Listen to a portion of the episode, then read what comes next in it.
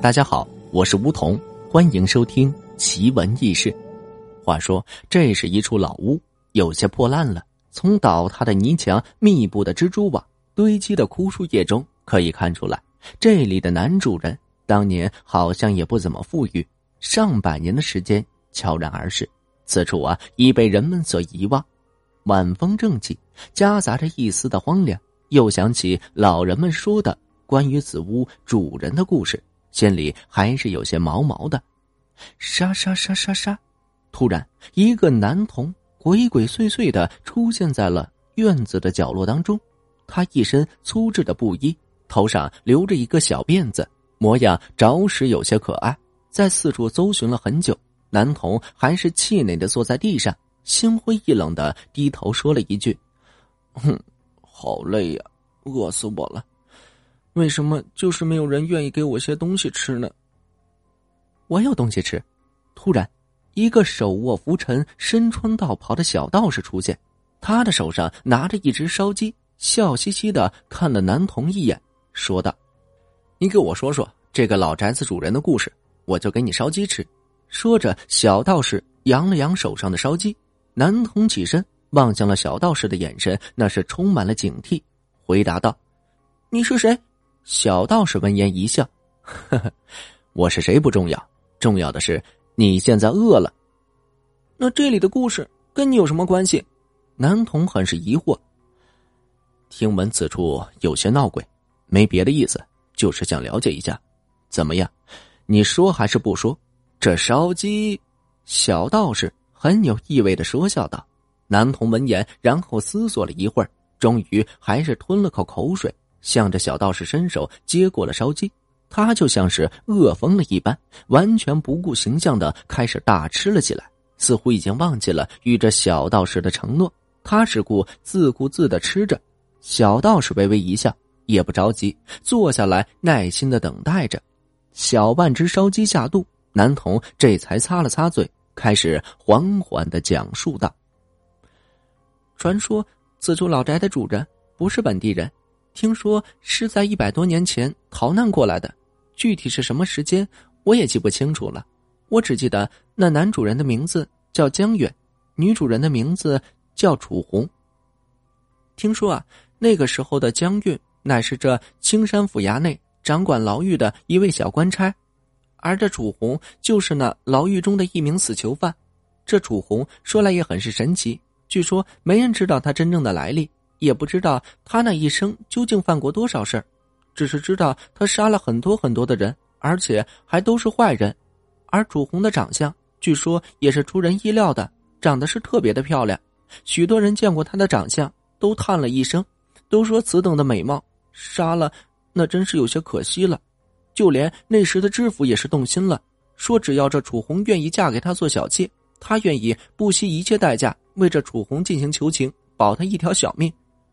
岂料此话传到了楚红的耳中，楚红非但没有开心，却是脸色一变，大声地骂道：畜生！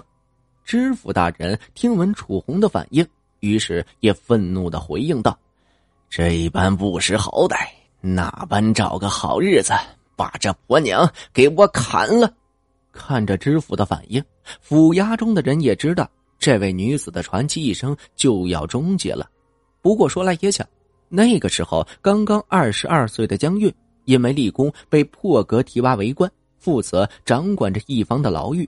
许多人都对着楚红这位传奇的女人好奇不已，都想知道这楚红究竟长得有多么漂亮。当时年轻气盛的江月也不例外，在上任的第一天便利用职务之便去那牢狱与这楚红见了一面。说实话，就这一眼，江韵便被她的样貌给深深的吸引住了，那是真叫一个漂亮。那一天她就坐在这铺满废草的牢房之中，一头的长发有些凌乱，身上的囚服可能是有些大了，她穿得有些宽松，不过还是掩盖了她那傲人的身材。她那一双美目就直直地看着地面那四处乱跑的蚂蚁，不知道在想些什么。她那嘴角微微地撅着，模样看着有些楚楚可怜。在江韵的眼中，怎么说呢？他就像是不幸陨落到凡间，被人囚禁起来的仙子，让人呀不由自主的便会生出许多的涟漪。于是江韵也没打扰他，江韵出去给他买了一些吃食，然后再次返回了。你是在可怜我吗？看着地上摆着那些诱人的吃食，楚红回应道。江韵毕竟还算年轻，闻言便是一愣，脸色有些微乎，不知道该怎么回答他的问题。难道跟他实话实说，自己真的有些可怜他，所以才会给他买这么多的吃食？你来这人间一趟，这么多好吃的都没吃过，未免有些太可惜了。江韵情急之下竟如此的回应道。哼哼，楚红闻言便笑了，笑得很是漂亮。或许他是觉得江韵的模样有些可爱，又或许是他觉得江韵的说法有些可笑，总之他还是笑了。你进来看我，就不怕我这个杀人如麻的女魔头把你也给杀了？反正我也要死了，再多杀你一个人好像也没有什么关系吧。拿起一块糕点，楚红咬了一小口，然后笑道，神色有些琢磨不定的意味。你劫富济贫，杀的那些人都是坏人。江韵很是认真地看着楚红说道，而且以你的身手好像打不过我，捉你归案的就是我的哥哥江离。我哥说过，你的身手虽然不错，但终究还是个女子，比起我们始终还是差了一些。哦，江离。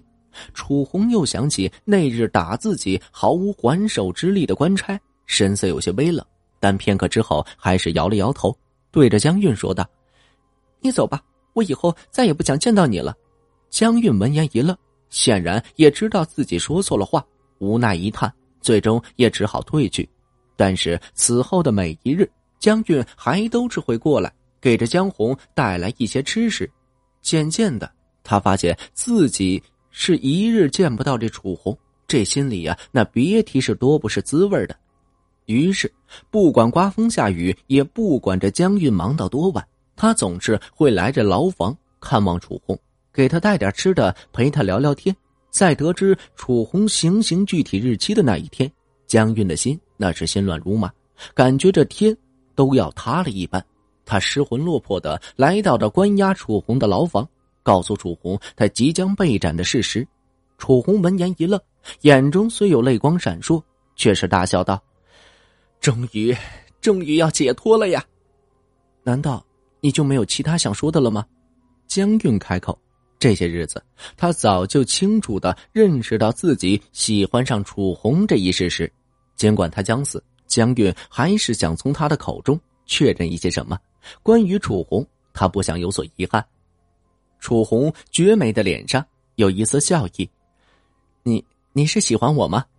江韵一愣，脸色一红，没有想到他居然这么直接地说了出来。我马上就要死了，喜欢我有什么用呢？楚红的神色一暗，感叹道。虽然江韵事关他是非，但通过这些日子的接触，楚红发现他居然对这个傻得有些可爱的男人有些许的好感。不过这一切好像都是妄想，自己快要死了，爱与不爱好像已经没有什么意义了。我喜欢你。江韵点点头，脸上有一丝决绝。你现在就需要告诉我，你到底是不是喜欢我？现在说这些已经没有意义了。楚红叹道。回答我的话。江韵问道。喜欢。楚红怒了，也流了眼泪。楚红回道，那又能怎样？我已经快死了。你难道想娶一个无头的女鬼做妻子吗？我等的就是你这句话了。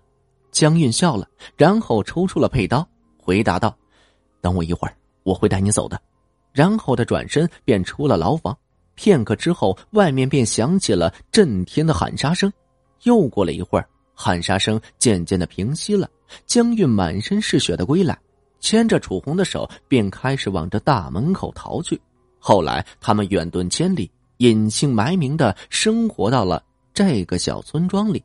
江韵放下了刀剑，学起了劳作与耕地。楚红在家里也做起了织布缝衣的女工，日子虽然有些艰苦，但两人却是无比的幸福和满足。不久之后，这楚红便怀孕了，按照一般故事的发展，到这里应该已经是大结局了。毕竟他们已经远离了尘世，与爱人相守，过上了想要的生活。不过就连他们自己似乎也忘记了，这些年官府其实一直没有放弃过对他们的追捕。终于在这一日的早晨，大批的官兵到来，围住了他们的陋居。这迫使江运又拿起了久违的佩刀。江运也是厉害，1000余名的官兵硬是苦战了1个多的时辰，才堪堪地走进院落。而令着江运万万没有想到的，此时带队围剿他的居然是他的亲生哥哥江林。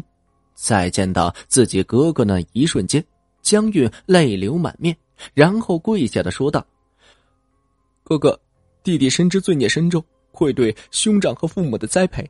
只是如今红儿已经有了身孕在身，望兄长看在往日的情分上，放我妻儿一命，弟弟愿以死谢罪。”“不，不！”楚红哭着对着江运说道：“你若是死了，我也绝对不会独活。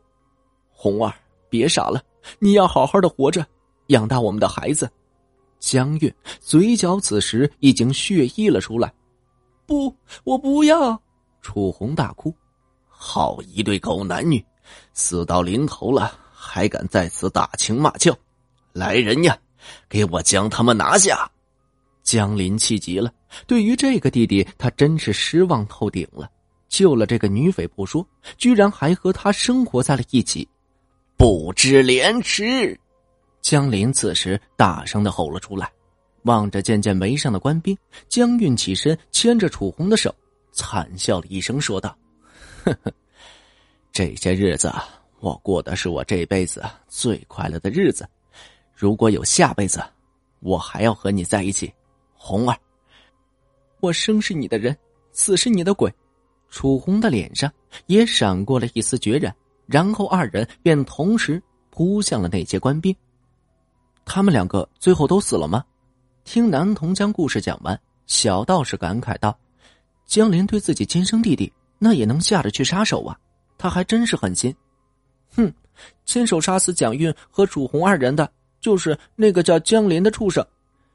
如果我没猜错，你就是那楚红肚中未曾出世的孩子吧？”小道士起身，然后一脸微笑地说道。男童闻言脸色一变，起身问道：“你是怎么知道？”“你身上的怨气太大了，而且除了你，谁又会了解他们的事情呢？留在这里这么多年，是想替你父母报仇吗？”小道士笑道：“100年的时间匆匆而逝，你父母的仇人早已死去，化作了一捧黄土，一切都已经结束了。与其留下恐吓当年那些见死不救的村里人的后代，倒不如就此离去。”嘿嘿嘿嘿！男童大笑，眼角居然有血开始流了出来。男童回道：“我父母被这小人所害，我还未出生便死在这腹中，这是何等的深仇大恨，我怎么能说忘就忘呢？冤冤相报何时了？离去吧，孩子，你父母在下面好像已经等你很久了。”小道士摇头说了一句，转身便离去了。“你要走了吗？难道就不怕我今夜将这村子里的人全部都杀死吗？”男童怒喝道。“你不会的。”小道士的声音远远地传了过来，“因为你是江月和楚红的孩子，你不会这么做的。”“他们真的在下面等我吗？”男童一愣，然后流着泪抬头，星空的深处有2颗明亮的星星在闪烁。“父亲，母亲，这是你们吗？”咻！一道蓝光划过天际，正在山间行走的小道士抬头看了一眼，然后便微微地笑了。如果您觉得本书播讲的还算不错的话，欢迎您订阅和打赏，您的订阅和打赏是我前进的动力。想要了解更多关于奇闻异事的故事，欢迎您添加我的个人微信梧桐说123，梧桐说的全拼外加123。